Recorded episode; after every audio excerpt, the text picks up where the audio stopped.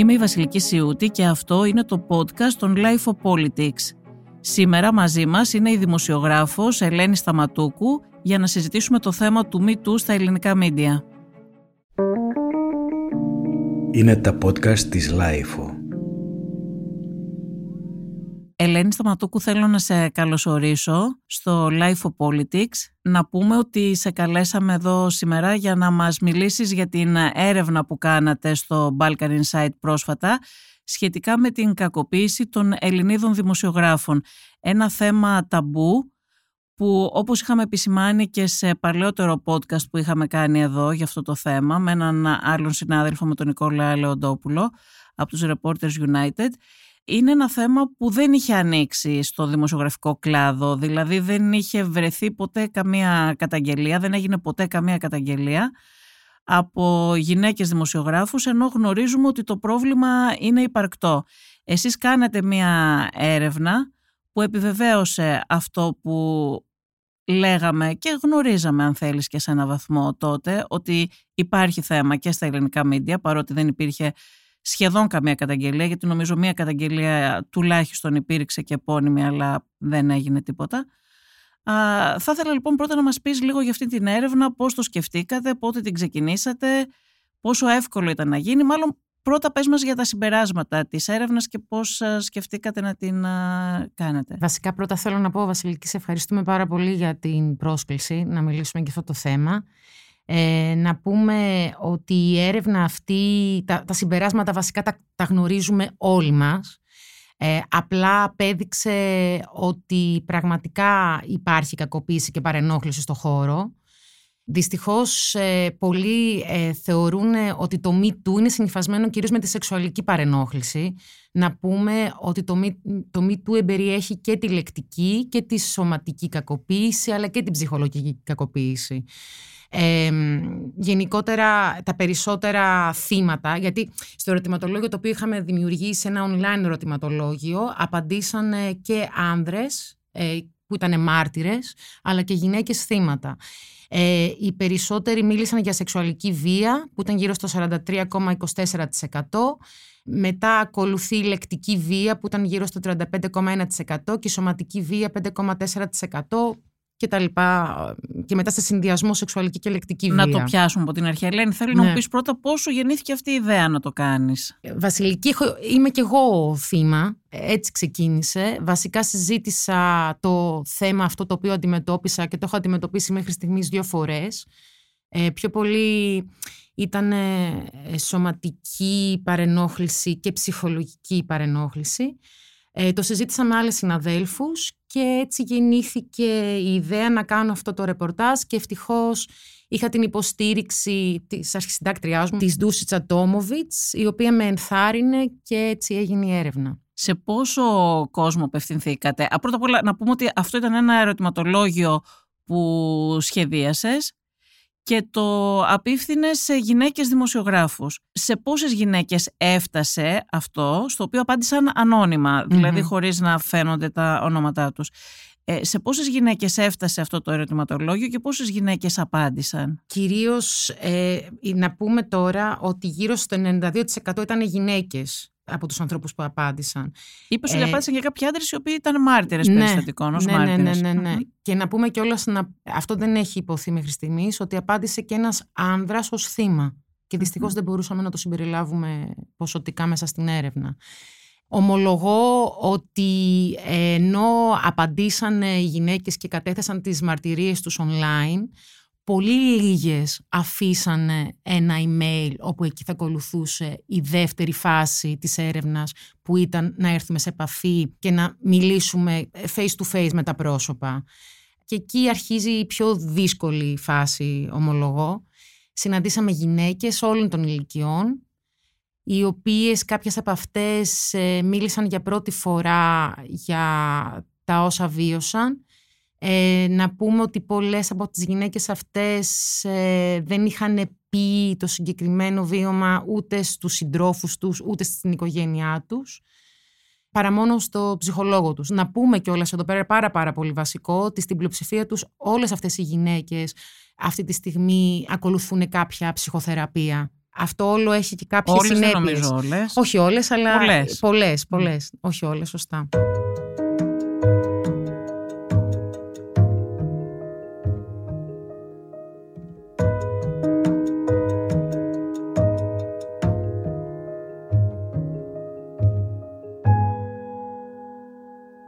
Θέλω να σε ρωτήσω, αυτό όμως ε, είναι ένα δείγμα, έτσι. Μμμ. Γιατί το ερωτηματολόγιο δεν πρέπει να έφτασε. Πρέπει να, ε, θα μας πεις εσύ αν έφτασε σε έναν ικανοποιητικό αριθμό για να έχουμε μία εικόνα, αλλά υποθέτω ότι δεν έφτασε σε όλες τις γυναίκες δημοσιογράφους, έτσι δεν είναι; Όχι, δεν έφτασε σε όλους τις γυναίκες. Αν, αν είναι να μιλήσουμε για αριθμούς, μας απαντήσανε γύρω στα 40 άτομα, κάπου Ναι. εκεί. Αλλά θεωρώ σε ότι πόσες έφτασε; Το θέμα είναι ότι πάρα πολλές από ό,τι μου είπανε φοβήθηκαν να απαντήσουν, έστω και ανώνυμα. Γιατί Ναι.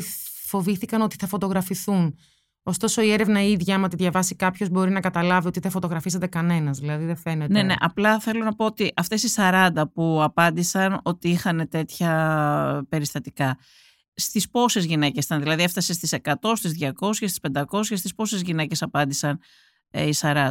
40 μας απάντησαν συνολικά. Ναι, ότι του συνέβη Ε, αυτό ότι το... του συνέβη αυτό το πράγμα. Ναι, Ναι, ναι, ότι ναι, του ναι. συνέβη αυτό. Αλλά λέω σε πόσες έφτασε για να δούμε και ποια είναι τα ποσοστά, θέλω να πω, από τις γυναίκες που πήραν το ερωτηματολόγιο, πόσες ε, απάντησαν ότι Α. τους έχει συμβεί κάτι τέτοιο; Εννοείς κατά πρόσωπο, ε, με πόσο συναντηθήκαμε; Συναντηθήκαμε με 12 όχι, όχι, άτομα. όχι, όχι. Α, Πόσες γυναίκες έλαβαν, πόσες γυναίκες δημοσιογράφοι έλαβαν το ερωτη- ερωτηματολόγιο αυτό της έρευνας; Λοιπόν, αυτό δεν ξέρω ε, ποσοτικά να σου το πω, αλλά ξέρω ότι μοιράστηκε από πάρα, πάρα πολλά μίντια. Κυρίως γυναικεία sites όπως το περιοδικό Marie Claire, οι οποίοι το υποστήριξαν. Εντάξει, Εγώ γνωρίζω πάντως αρκετές ε, δημοσιογράφους που δεν ε, έχουν γνώση της έρευνας αυτής και δεν την έλαβαν. Αλήθεια. Ναι, ναι. Ε, Προσπαθήσαμε να την προωθήσουμε όσο το δυνατόν περισσότερο Δεν και μπορούσα- μέσω της ΕΣΥΑ. Αυτό ήθελα να σου πω. Και Οι μέσω της ΕΣΥΑ SEM. δεν σας ε, βοήθησαν οι ενώσεις ε, συντακτών; Εμείς, στη- η SEM, τουλάχιστον γιατί εγώ ανήκω στην SEM, ε, ξέρω ότι μοίρασαν το ερωτηματολόγιο. Για την Ναι. SEA μίλησα και είπαν ότι το προωθήσουν. Δεν ξέρω τώρα τι έγινε, αλλά το Ναι. ξέρω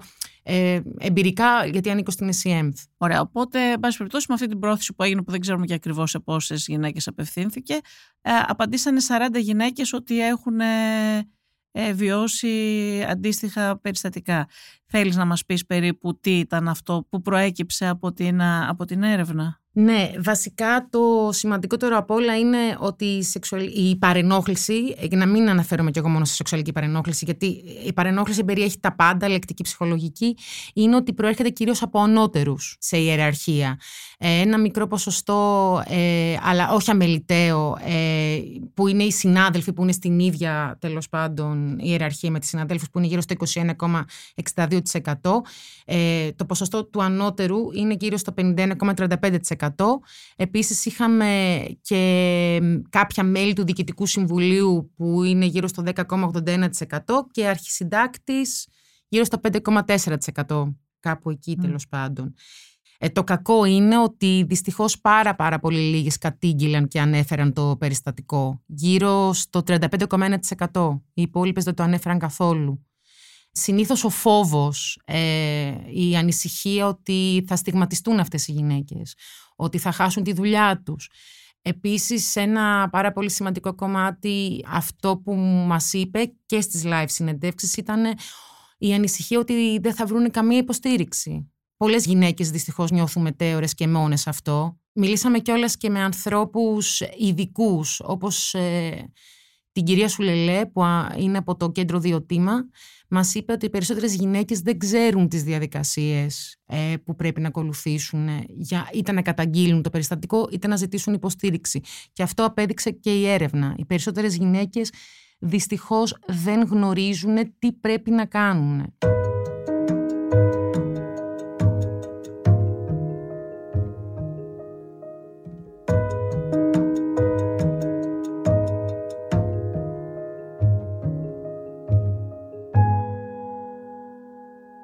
Ένα μέσο τι πρέπει να κάνεις. Σας είδα ότι το είχατε και αυτό ε, στο ερωτηματολόγιο.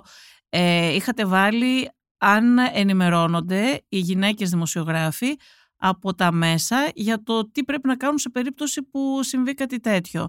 Ε, ποια είναι η ενδεδειγμένη συμπεριφορά των μέσων για την προστασία των γυναικών, κατά τη γνώμη σου; Εδώ έχει πάρα πάρα πολύ ενδιαφέρον η έρευνα, μπορώ να σου πω Βασιλική. Στείλαμε περίπου σε 60 επιχειρήσεις, μικρές και μεγάλες.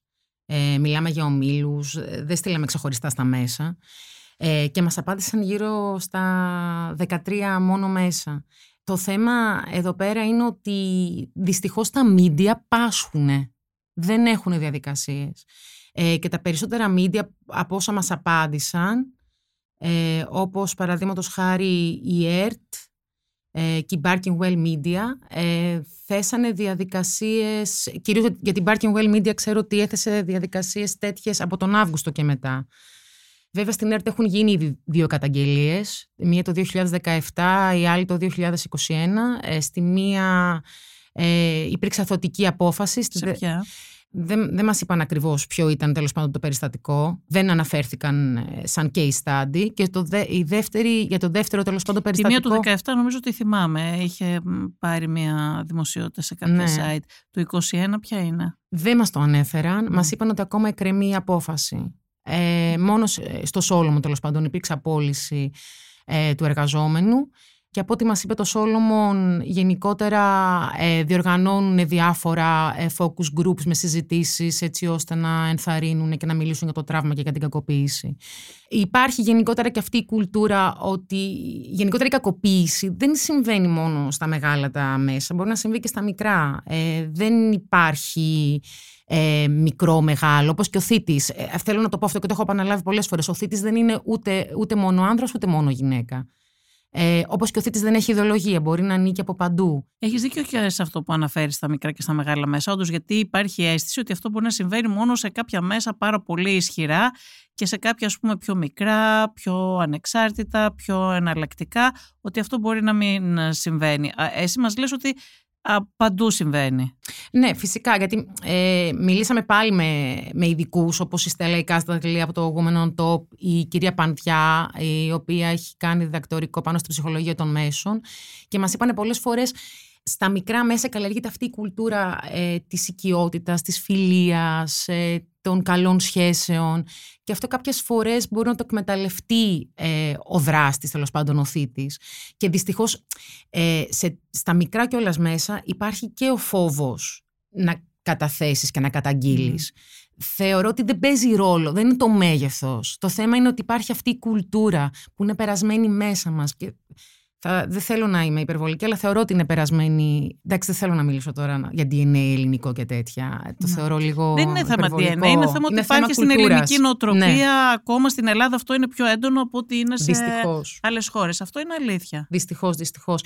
Γενικότερα, Παραδείγματος χάρη στο μέσο που δουλεύω, που είναι ένα ξένο μέσο, μπορώ πολύ πιο εύκολα να καταγγείλω και να πω κάποια πράγματα τι με ενοχλεί ε, ή να εκφράσω τα παράπονά μου ε, που αυτό το πράγμα δεν το έκανα ποτέ. Δηλαδή, αν το έκανα κάποτε σε κάποιο ελληνικό μέσο, θα είχα κάποιο θέμα.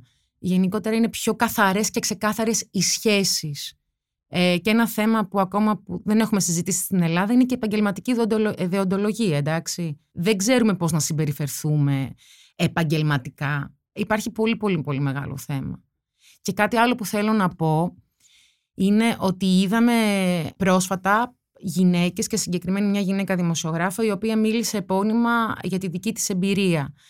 Είδαμε τις αντιδράσεις ε, οι οποίοι έμειναν έκπληκτοι. Εννοείς πραγματικά έκπληκτοι ή υποκρινόμενοι τους έκπληκτους; Δεν ξέρω, δυστυχώς δεν ήμουν εκείνη την ώρα μπροστά για να δω τις αντιδράσεις όταν πληκτρολογούσαν αυτά τα πράγματα.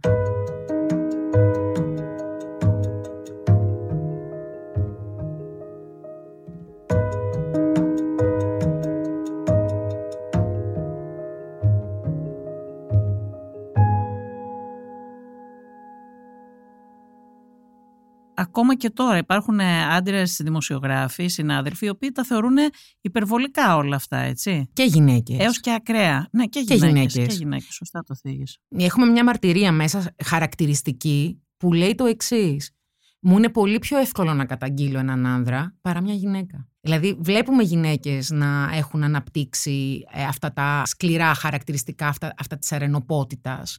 Να είσαι σκληρός, να είσαι αυταρχικός. Δυστυχώς είναι έτσι η δουλειά μας για να μπορέσεις να επιβιώσεις. Έχω ακούσει, ε, πιστεύω και εσύ Βασιλική, έχεις ακούσει πολλές φορές ε, την ατάκα πρέπει να έχεις γερό στο μάχη για να ανταπεξέλθεις. Καλά, ναι. Από Εντάξει, την πρώτη ναι. μέρα που μπήκα σε αυτή τη δουλειά Ναι. την έχω ακούσει. Μου την έχει δώσει και ως συμβουλή κάποιος Ναι. παλαιότερος ε, δημοσιογράφος.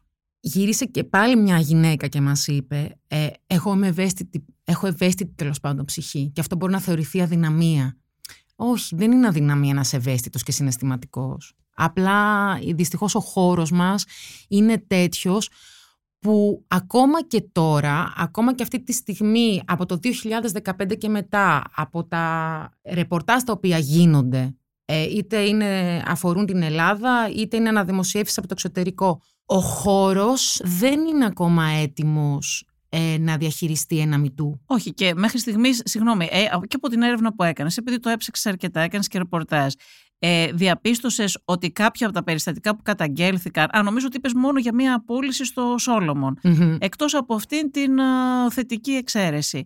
Ε, έχεις δει πουθενά αλλού να τιμωρηθεί ο θητής; Ή να έχει συνέπειες, σε πάση περιπτώσει. Μέχρι στιγμής δεν έχει αποδοθεί καμία δικαιοσύνη. Εγώ μια περίπτωση πάντως που θυμάμαι πριν από αρκετά χρόνια σε μια μεγάλη εφημερίδα θυμάμαι ότι ε, άκουγα πάρα πολλές γυναίκες ε, συναδέλφους μου να διαμαρτύρονται για έναν συγκεκριμένο δημοσιογράφο που όποτε πλησίαζαν ήταν το φωτοτυπικό κοντά στο γραφείο του. Όποτε πήγαιναν στο φωτοτυπικό για να κάνουν μια δουλειά, αυτός ο άνθρωπος τους, ε, τι να πω τώρα, τους, τις παρενοχλούσε ε, ε, έντονα κιόλας. Οι γυναίκες αυτές είχαν διαμαρτυρηθεί στη διεύθυνση και από ό,τι θυμάμαι ήταν και αρκετές, δεν ήταν μόνο μία και δύο. Και όλοι το θεωρούσαν αυτό κάπως σαν μια γραφική συμπεριφορά, ας πούμε, ότι εντάξει τώρα μην δίνετε σημασία, είναι λίγο γραφικός ο συγκεκριμένος, χαχαχά και γελούσαν και όλες οι άντρες με αυτές τις καταγγελίες, οπότε πήγαινε μια γυναίκα, κάποιες τις είχα δει έντρομες, κάποιες πάρα πολύ ενοχλημένες, κάποιες αηδιασμένες. Και είχα δει μια γυναίκα σχεδόν να κλαίει και να το καταγγέλει αυτό στον α, προϊστάμενό της. Και η αντίδραση του συγκεκριμένου προϊστάμενου ήταν ότι εντάξει δεν έγινε και τίποτα, ένας γραφικός είναι, ας πούμε. Φαντάζομαι όμως ότι αυτό το πράγμα συμβαίνει μέχρι τώρα. Απλά υπάρχει τεράστια ενοχή. Η διαφορά θεωρώ την κάνουν ε, οι νέες γενιές δημοσιογράφων. Νομίζω ότι μιλάνε περισσότερο τα νέα παιδιά. Ναι, σίγουρα η κατάσταση Ναι. είναι καλύτερη. Ναι. Και γι' αυτό και νομίζω ότι πρέπει να ενθαρρυνθούν ειδικά οι νέες κοπέλες, οι νέοι συνάδελφοι, να μην α, υποστούν αυτά που υπέστησαν οι προηγούμενες α, γενιές και να μην α, καταδικαστούν στη σιωπή, εν πάση περιπτώσει. Και αυτό θα βοηθήσει και γενικότερα στο να μην υπάρχουν τέτοιες συμπεριφορές, νομίζω. Που πάλι έχω την εντύπωση ότι πρέπει να, είναι, δηλαδή πρέπει να ήταν πολύ εντονότερο το πρόβλημα τα παλαιότερα χρόνια. Σίγουρα. Απλά τώρα νομίζω ότι ε, και μετά την πανδημία και με όλες αυτές τις δυσκολίες που υπάρχουν στον τύπο, ε, χαμηλά ημερομίστια, πολλή πίεση, πάρα πολύ Όντως. άγχος, νομίζω ότι... Μεγάλη ανάγκη για εργασία. Αυτό. Απλά νομίζω ότι τώρα ίσως είναι και η πιο κατάλληλη στιγμή για να ανοίξει η κουβέντα σε ένα χώρο που ακόμα δεν είναι φιλικός στο να ανοίξει η κουβέντα. Να το όχι, πούμε όχι, αυτό. δεν είναι. Δεν είναι και Εντάξει. πολύ σωστά. Το λες και το τονίζεις και πρέπει να το τονίσουμε. Πράγματι, εξακολουθεί να μην είναι. Και α, α, αυτό φαίνεται και από το ότι ακόμα και τώρα, ακόμα και μετά και την έρευνα που κάνατε, δεν υπάρχει ούτε μία επώνυμη καταγγελία γυναίκας δημοσιογράφου αυτή τη στιγμή για κάποια τέτοια περιστατικά που έχουν συμβεί και τα ξέρουμε. Και κάποια πολύ άγρια κιόλας, έτσι, γιατί νομίζω ότι έχεις καταγράψει και βιασμό, έτσι δεν είναι; Το οποίο είναι το πιο τραγικό από όλα. Θέλεις να μας πεις γι' αυτό; Είναι, ναι, βασικά ήταν μια έτσι συνάντηση, μπορώ να πω, που κι εγώ σοκαρίστηκα. Πρώτη φορά η συγκεκριμένη γυναίκα εκμυστηρεύτηκε αυτή την εμπειρία σε μένα. Πρώτα έχει μιλήσει με τον ψυχολόγο της, δεν το έχει καν... Εγώ έχω δει πριν από δύο χρόνια, νομίζω τότε, ε, είδα μια καταγγελία ε, στο Facebook από γυναίκα δημοσιογράφο για μια περίπτωση που, ήταν, ε, που συνέβη πολλά χρόνια πριν. Δεν θέλησε να αναφερθεί σε ονόματα. Κάποιοι κατάλαβαν γιατί φωτογράφιζε περίπου το πρόσωπο αυτό, το οποίο είναι και γνωστό πρόσωπο. Την ρώτησαν κάποια αν θα προβεί σε επώνυμη καταγγελία κτλ. Μ, Νομίζω ότι δεν θυμάμαι τώρα κι εγώ πολύ καλά ότι είπε ότι θα το έβλεπε. Δεν έχει γίνει ωστόσο κάτι τέτοιο. Και το πρόσωπο αυτό που κατήγγειλε είναι ένα πρόσωπο γνωστό στην ε, δημόσια ζωή της χώρας. Ναι, δυστυχώς αυτό. Και μίλησε δεν- για βιασμό, Ναι. μιλούσε το συγκεκριμένο post. Το εκπληκτικό της υπόθεσης είναι ότι η κοπέλα δεν το κατανόμασε ως βιασμό. Είπε, είχε την πίεση ο συγκεκριμένος να βγουν έξω. Ήταν συνάδελφός της, αλλά ανώτερος, τέλος πάντων πολύ γνωστός δημοσιογράφος. Και της την έπεσε, πήγε να τη φιλήσει, εκείνη αντιστάθηκε, μετά την πίεσε για να εξηλαιωθεί να την πάει σπίτι και να. κοιμήθηκε μαζί του υπό την απειλή ότι αν δεν γίνει αυτό θα πω σε όλους ότι βγήκαμε μαζί έξω. Αυτό ήταν πριν από πολλά χρόνια; Αυτό ήταν γύρω στο, αν δεν κάνω λάθος, το 2009.